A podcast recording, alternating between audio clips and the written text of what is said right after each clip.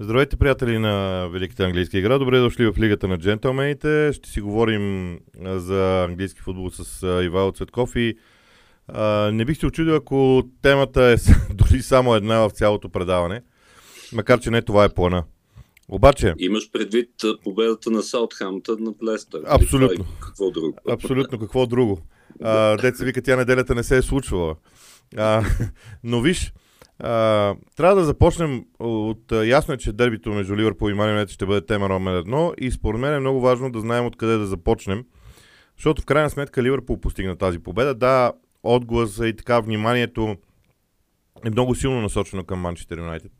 Но Ливърпул спечели, от тях трябва да започнем, може би, в крайна сметка.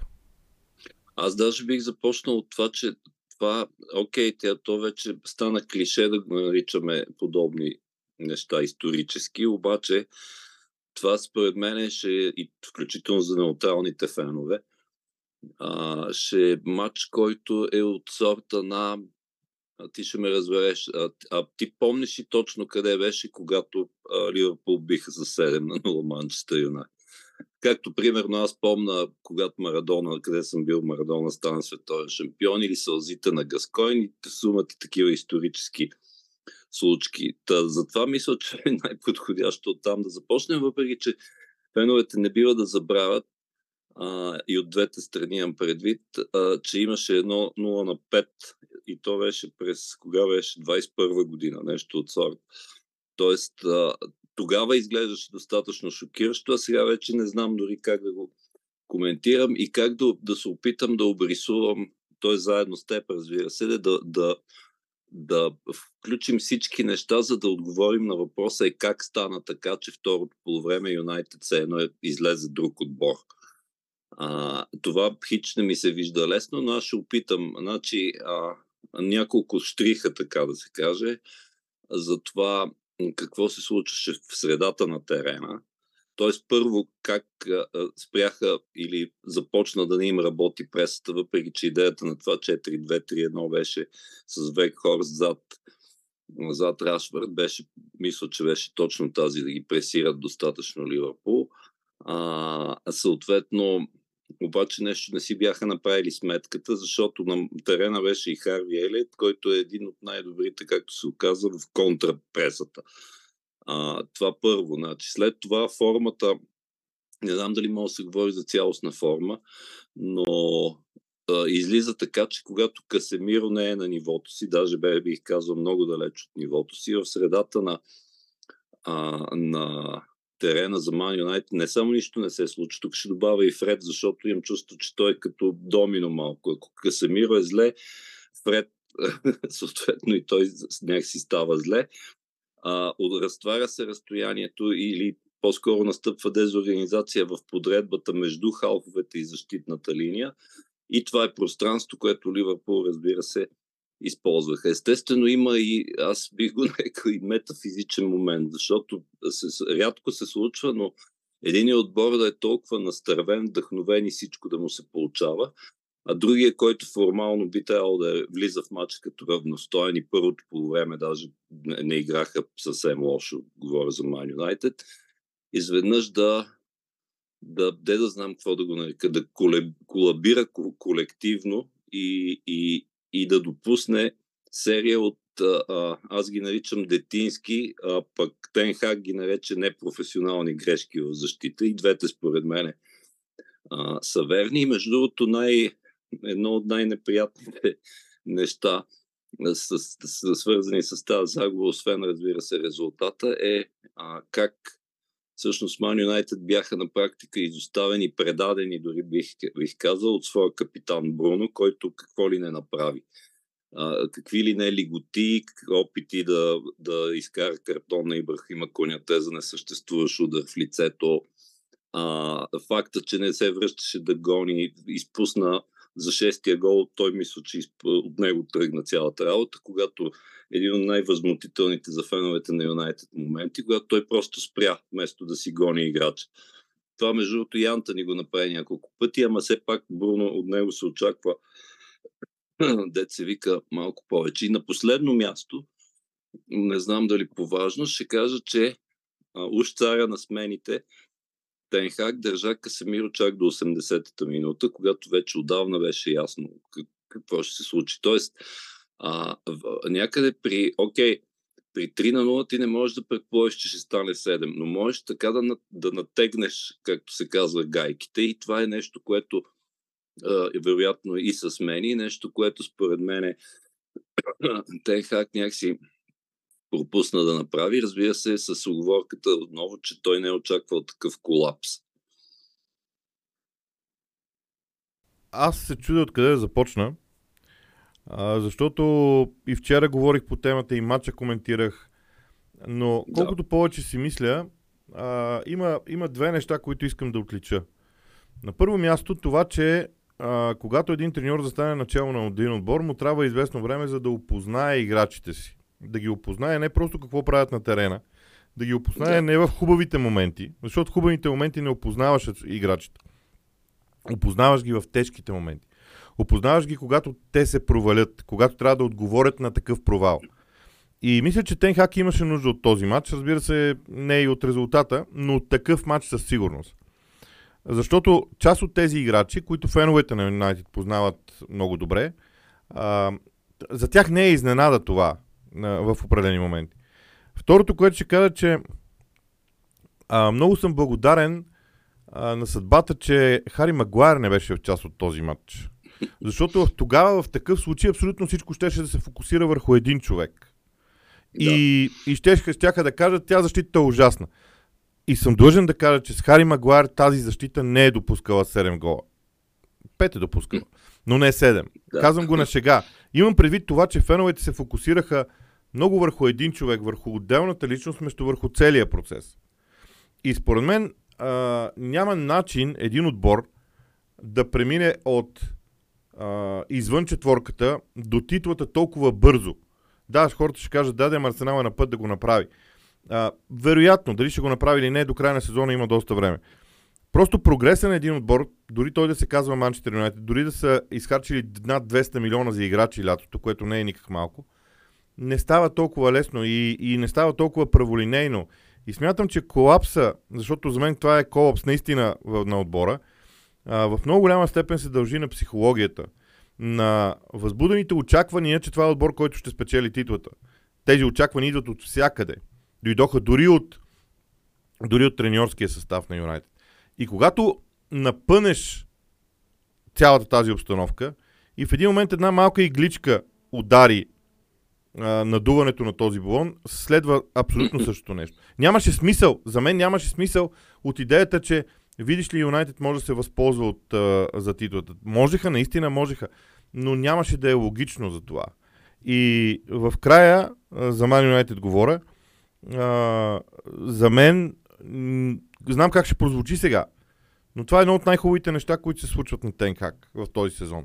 Защото той по същия начин, по който аз мога да се върна назад и да с други отбори да дам, да дам примерите. Аз мятам, че периода, в който Гре, Греем Потър имаше бе, мачове без загуба за Челси, е чудесен за него, защото той вижда на кого може да решите и как. Аз мятам, че онази загуба от Ман Сити на Артета с 0 на 5 на, на Етихат беше много унизително, но беше супер полезна. Тоест, всеки един минава през един такъв а, момент в а, а, развитието като отбор и смятам, че това е момента на Man United просто. С едно изречение искаш да кажеш, че провала е по-добрият учител, вероятно. В случая.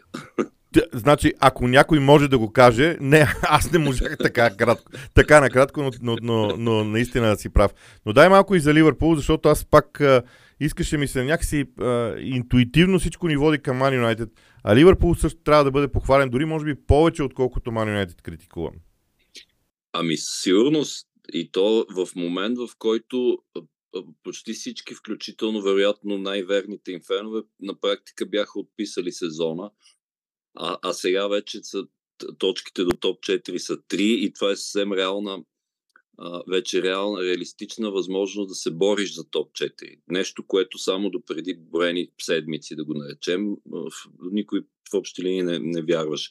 И разбира се, се заредиха леко там есхатологичните разкази за края на, на ерата Клоп и така нататък. Но истината е, че ето, че и офанзивното трио е чудесен пример за това.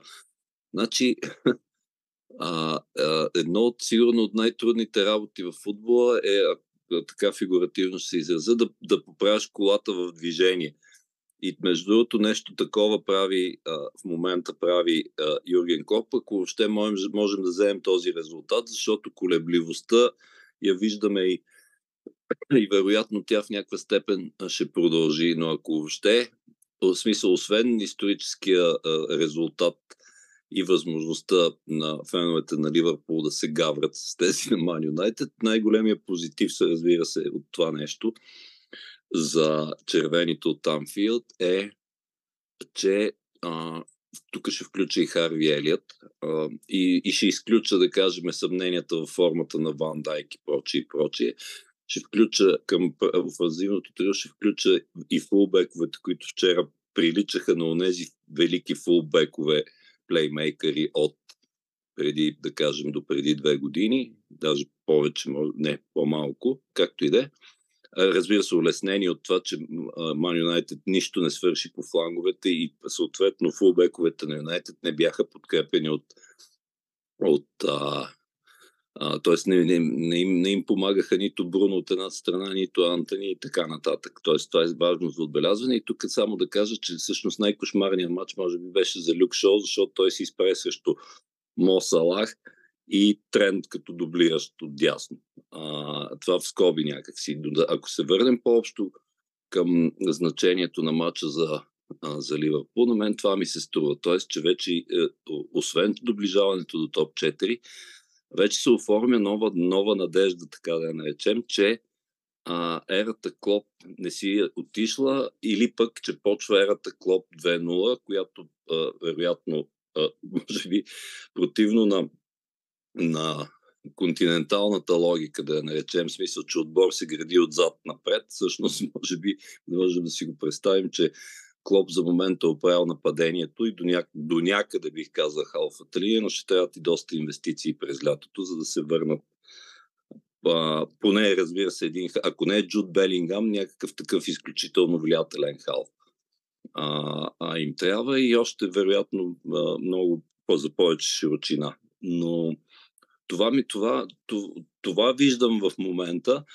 А, и разбира се, много е ключово дали ще се преборят за въпросния топ 4, защото предвид формата на, на Тотнам и на Нюкасъл, това изглежда все по-реалистично, но да не забравяме, че има още колко мача са? 12-13 мача, нещо такова се пада.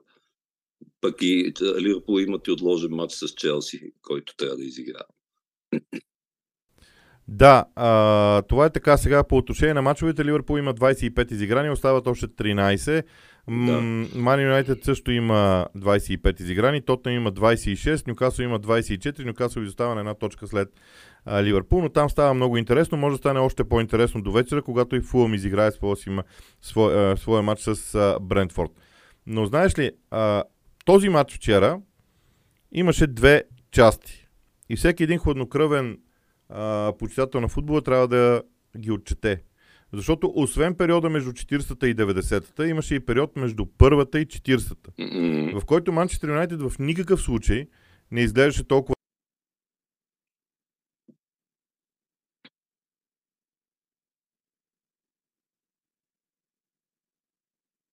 Mm-hmm.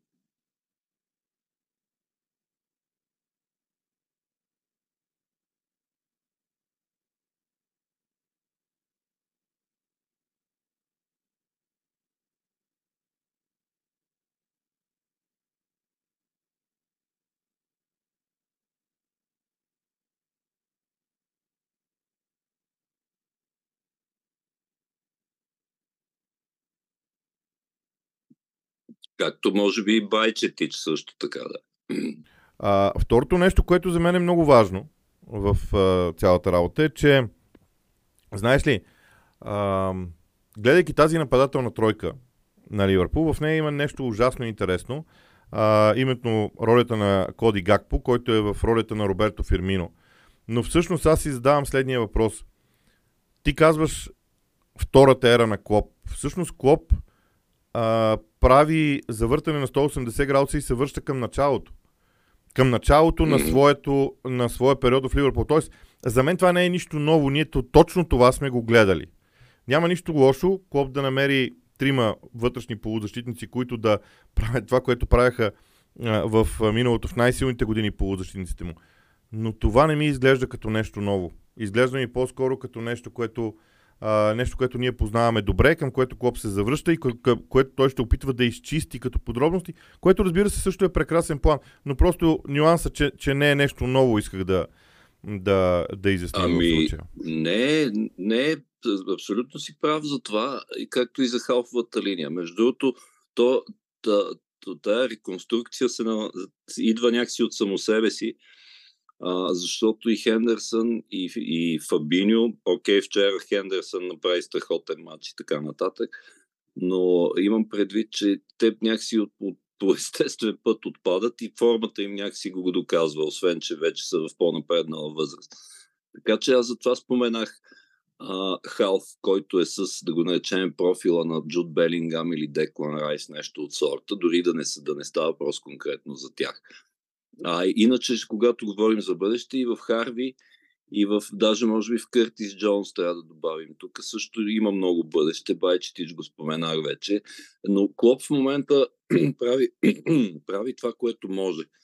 Тоест с това, което разполага. И, и разбира се, че за това предупреждението е, ма не съдете сега по, по този разгромен резултат, защото още другата седмица или по-другата, да кажем, Ливърпул може да се срине, да не говорим, че видяхме вече веднъж как се срина като домакин срещу Реал Мадрид.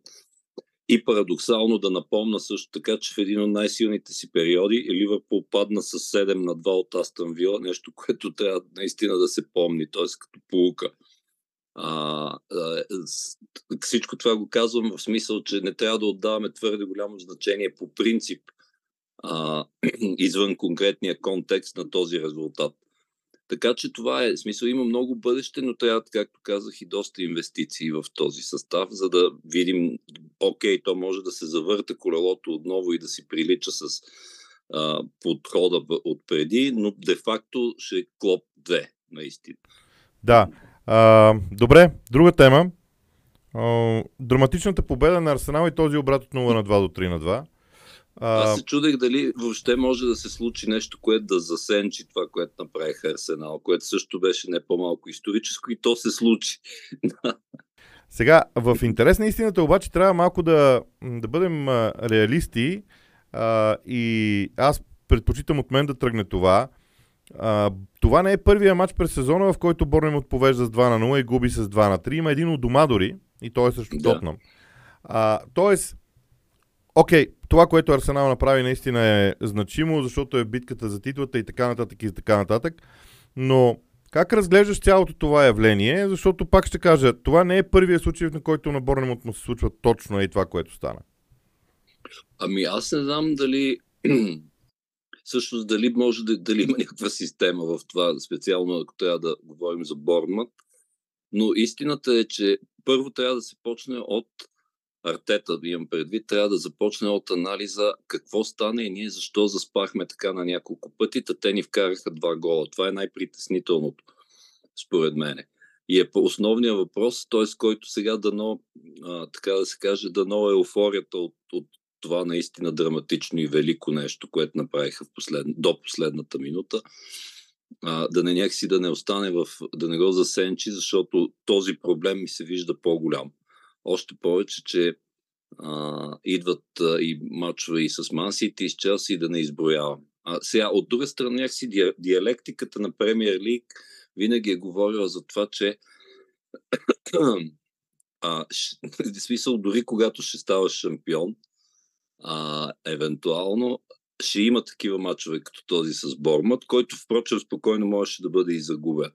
Сега, овациите, разбира се, за духа а, и за качеството, защото то само с дух не става. А, а, защото и съответно пък да използваш и вече и славите страни умората на Борнмат и така нататък, които и те като лъвове се защитаваха до последно. И а, някой неутрален би казал, че даже не загуб... абсолютно не заслужаваха да загубят след всичко, което казаха. Но така, иначе факта си е факт. И сега, разбира се, ще има и хора, които ще кажат, ама Артета е гений, защото той първо пусна когато Тросар се контузи, пусна Смитрол, после разбра, че Смитрол няма, няма да стане с него и пусна Рис Нелсън и с това нещо едва ли не спечели матч. Аз не смятам, че го е предвидил точно по този начин. Просто направи каквото някакси най-логичното, а след това и разбира се и късмета, освен волята на Арсенал, изигра а, изигра своята роля. Но понеже казах волята, ние за стотен път трябва да кажем, че този отбор няма нищо общо с късния Венгеров и даже и по-ранни Венгерови отбори. А, с онзи на Луна и Емери също така имам предвид, когато все нещо не достигаше и това, което в Англия го наричат, не достигаше характер. Сега очевидно характер има, но все пак много внимателно трябва да се помисли за това, за тия моментни сривове, да ги наречем, в, в защита. А, да, аз а, исках да акцентирам и върху нещо друго. М- умението да бъдеш търпелив като играч в тази група на Арсенал. А, спомням си случая с Един Кетия миналия сезон. Той беше в, в, в, в ситуацията на Рис Нелсън. Беше много търпелив, получи своя шанс за изява, подписа нов договор. Сега се говори, че и Рис Нелсън ще подпише нов договор. А, идеята е, че когато, и, и аз смятам, че това е нещо много важно в този Арсенал, който между другото е втория най-млад отбор в а, лигата, а, като с Саутхемптън там непрекъснато се сменят местата, в зависимост от това кой играе, кой не.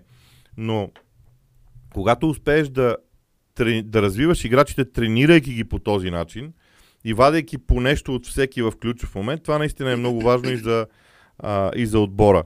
И аз изпомням времето, когато Юрген Клоп нарече Ливърпул а, психологически чудовища, нещо такова беше. Mentality Monsters. А, а, аз виждам подобни зачатъци в момента в Арсенал. И на последно място има, един, има едно нещо, което аз вече две години твърдя, че е белег за топ ниво в играта.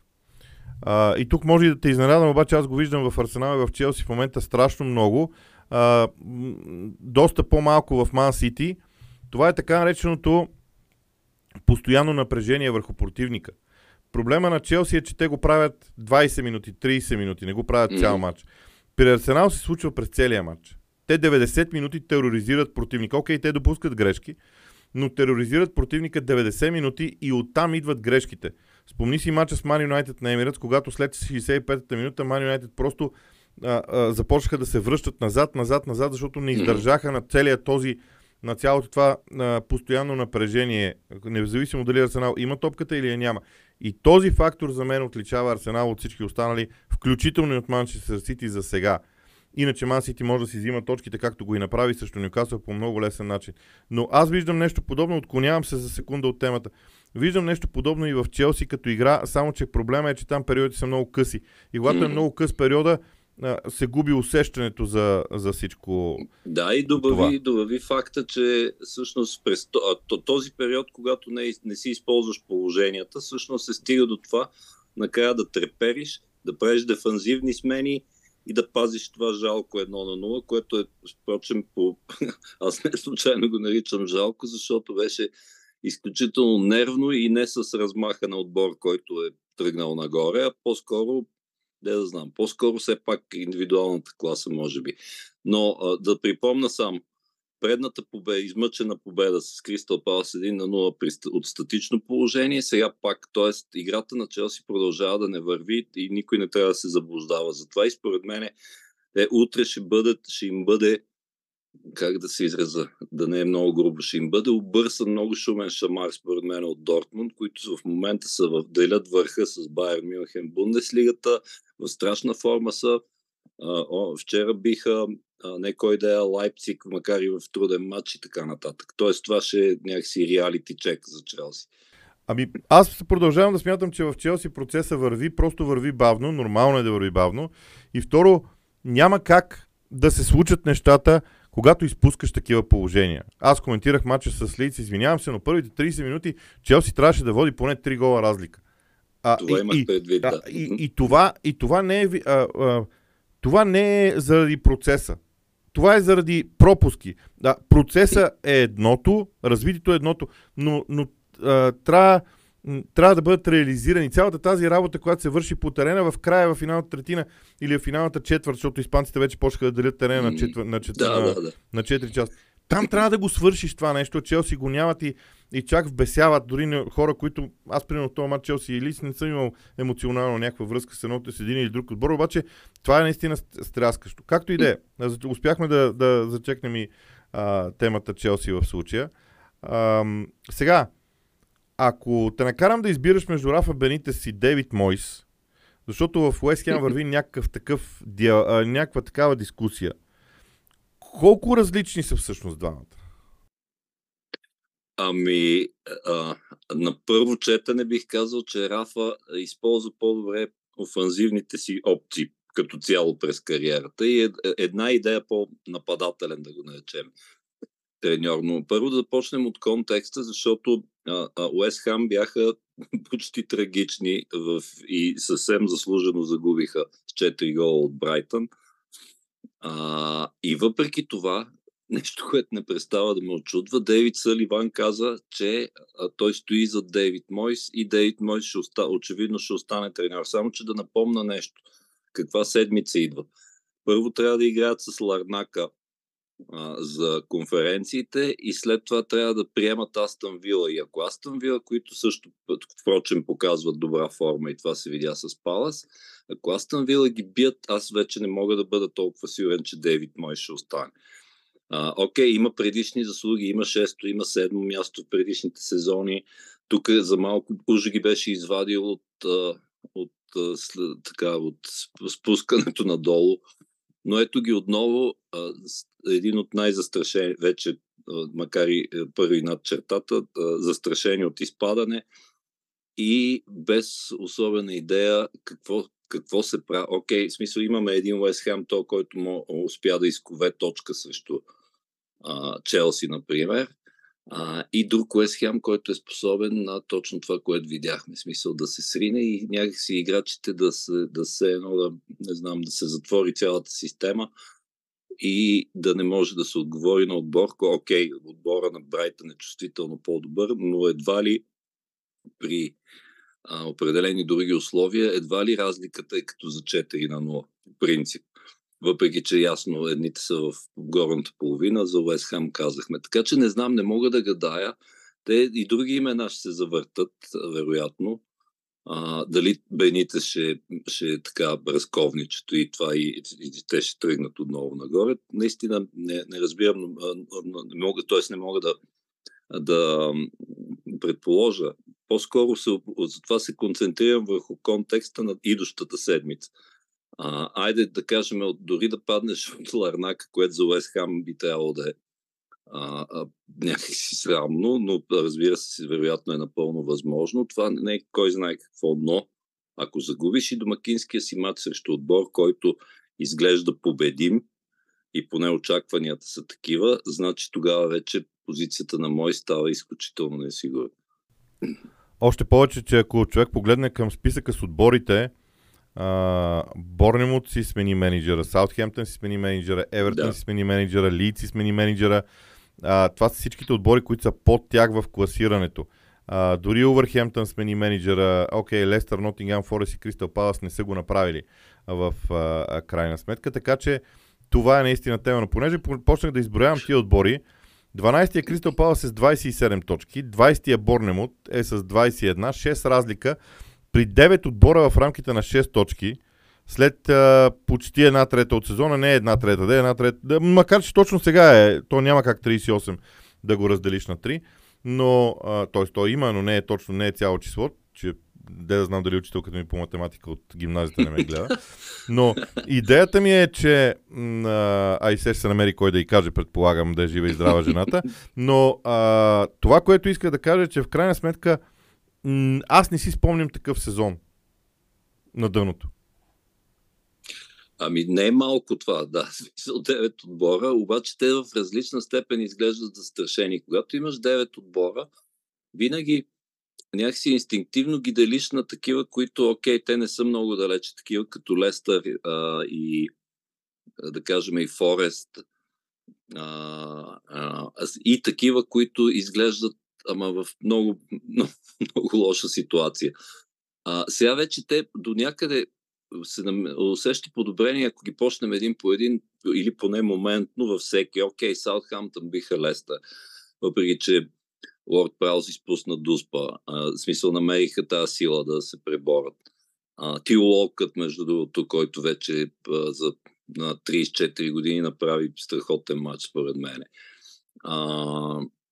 И разбира се, той и техен човек от академията и така нататък. Но Саутхамптън казахме, Улс, в тях се вижда колко много потенциал има, включително всъщност ние може би трябваше и този матч по конкретно да коментираме, защото Тотнам изглеждат Спърс въобще след сладката победа на Челси, изглеждат много зле.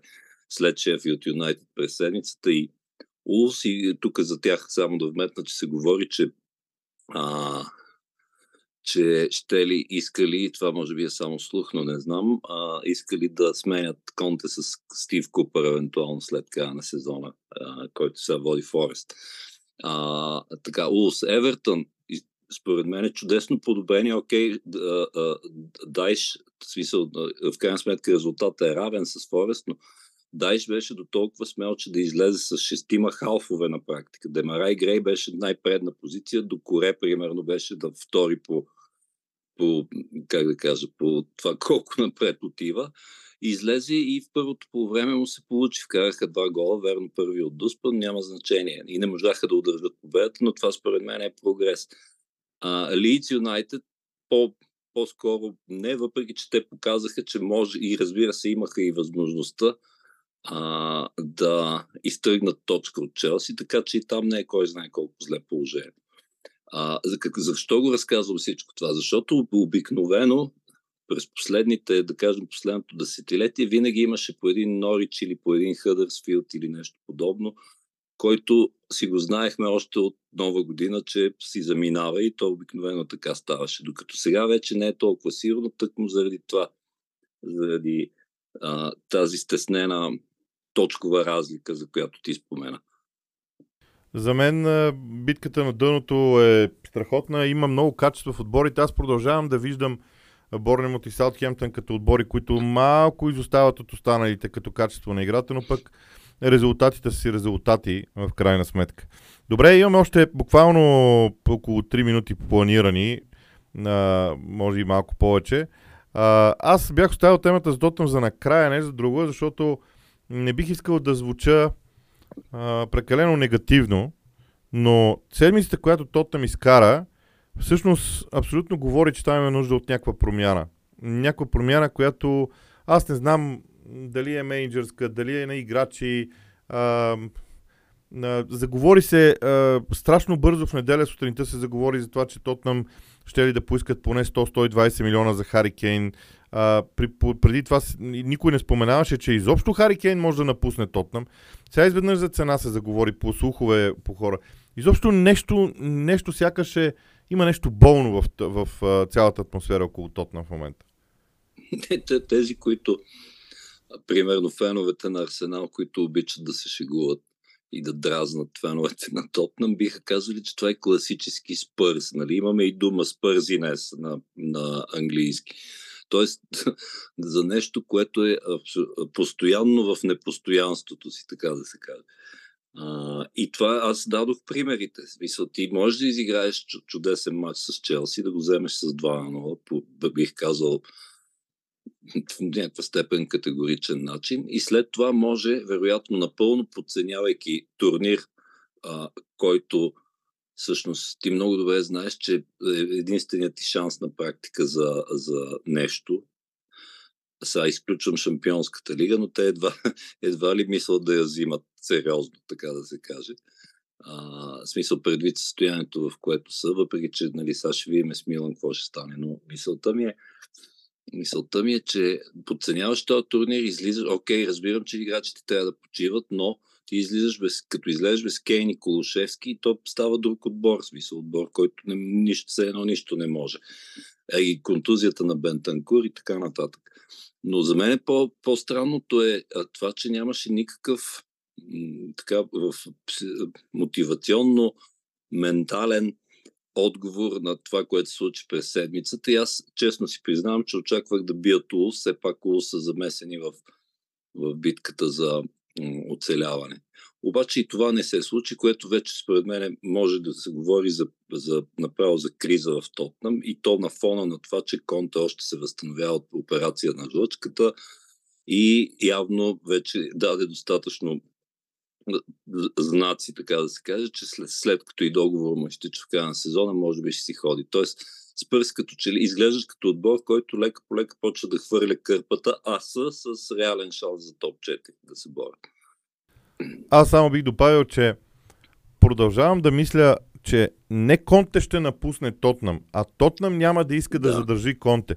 А, не, че това е най-важният детайл, а, но на мен лично, заедно с слуховете за продажба на Тотнам, защото в един момент а, имаше подобни слухове също. Тоест, това по някакъв начин подсказва дали пък собствениците на Тотнам не, не, не осъзнаха, че са докарали развитието на този клуб, на този отбор в настоящия му вид там, докъдето могат и е нужно нещо ново, ако mm-hmm. трябва нещо различно. А, затова, и, затова и цялата тази обстановка и всичко това, което се случва от Тотнам, мога да си призная, че на моменти отивам в различни а, посоки на съжденията си а, по темата и заради това бях оставил всичко това за, за последно. Ами добре, до тук тогава с а, разговорите мисля, че засегнахме повечето теми едва ли е възможно да засегнем всички, така че разделяме се за сега. Ще бъдем двамата заедно следващата седмица, иначе обичайната ни програма с анализи на а, играта на английски отбори и на български ще може да видите в а, рамките на седмицата, плюс петъчния ни лайф, разбира се, от нас. Довиждане!